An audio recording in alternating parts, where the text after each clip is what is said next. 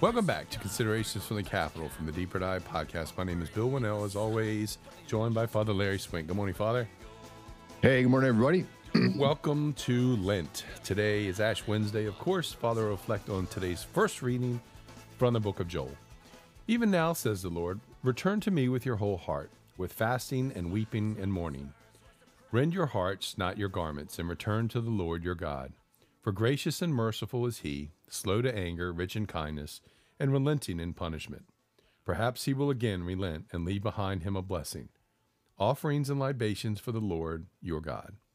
Blow the trumpet in Zion, proclaim a fast, call an assembly, gather the people, notify the congregation, assemble the elders, gather the children and the infants at the breast. Let the bridegroom quit his room, and the bride her chamber. Between the porch and the altar, let the priest, the ministers of the Lord, weep, and say, Spare, O Lord, your people, and make not your heritage a reproach, with the nations ruling over them. Why should they say among the peoples, Where is their God? Then the Lord was stirred to concern for his land and took pity on his people. Father. Okay. So, um, we in, enter into Lent, and this uh, reading from uh, Joel, you know, talks about sound the trumpet in Zion, proclaim a fast, call assembly, gather the people, assemble the elders, gather the children, even the infants at the breast. And so there's this urgent um, reading that sort of uh, that uh, cause us to prepare for something. You know, it's almost like a like a um, an alarm that's gone off. And what what is this reading? What is it uh, alarming us to? What is this urgent call to prepare for? And what is Lent in essence a, pre- a preparation for? Well, it's very simple, and the church answers this question um, when we put the ashes on the foreheads of people today in the sign of a cross. Remember, man, that you are dust, and to dust you shall return. In other words, you're going to die. it's as simple as that. You're going to die, and you don't get to say when or where or how if you do it according to God's will. Um, and what are you, or what are we? Let's say not you, me, me too. I'm going to die also. Um, what are we doing to prepare before the, we appear before the judgment seat of Christ. And so, Mother Church today in our liturgy, and you know, today is not a holy day of obligation, but people come from all around to get ashes. Whether they go to church or not, normally they'll come to get the ashes. But do we understand what the church is saying? Do we understand how significant and how serious it is to prepare for our death? And, and just let's step back for a moment and think about this. Like in the world today, how many people honestly think about the fact that they're going to die and they're going to live forever, whether in heaven or hell? I mean, just really just think about this is that this life as the desert, the 40 days represent the desert, which is uh, symbol of life is a passing journey that in some for some people it is only 40 years. I have friends that have died. I have classmates that died you know shortly after their 40th birthday of some strange disease one in particular. I won't name his name but you know good man but just died young. And and so we have to prepare for for for death. But see, this there are a lot of people who are not serious about their spiritual life and they're not preparing for death. They're not praying. They do don't read scripture. They're not receiving the sacraments. They do not attend mass. They're not repenting of their sins. In fact, many today celebrate and call good or no big deal what God calls sin.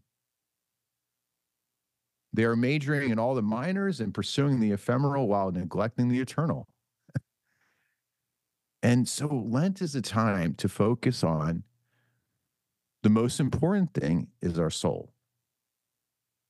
And so that's why the church gives us these disciplines to pray. Like, let's feed the soul a little bit, focus on our spiritual life. And all of us, myself included, I'm not taking myself out of the equations and I've got this all figured out. No, that I myself as a priest, just because I'm a priest doesn't mean I get an automatic, you know, pass to heaven. I told the seminarians that yesterday. I'm like, guys, just because you become a priest doesn't mean you get $200 pass go and go to heaven.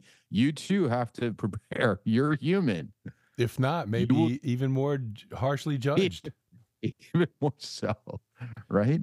So we work on our prayer life. We fast. We give up things of the body that pull us away from the things of the soul. And and also we we work on selfishness. Like we think about others. We give alms. And so these these disciplines are the are all connected. And they're supposed to lead to a conversion. They're supposed to lead us to um you know the sacraments to love of God the Pope said in his letter prayer, almsgiving, fasting are not three unrelated acts, but a single movement of openness and self emptying in which we cast out the idols that weigh us down, the attachments that imprison us. Mm. And it's supposed to lead to conversion, you know, to lead for that trumpet blast. One day that trumpet will blow and we will die and we will meet the Lord, which is an awesome day but it's also for some could be a dreadful day. We want it to be a holy day. St. John Chrysostom, he says, you know, if we fast and pray and all this and we don't change, then we're really not, we're not understanding the purpose of Lent. And he said it this way Do you fast? Give me proof of it by your works. If you see a poor man, take pity on him. If you see an enemy, be reconciled to him. If you see a friend gain an honor, envy him not. If you see a, that's a funny word, a handsome woman, pass her by. handsome woman. That's a third century way of saying pretty woman. but anyway, he's just saying convert. And so, church, you know, the trumpet will blast for all of us.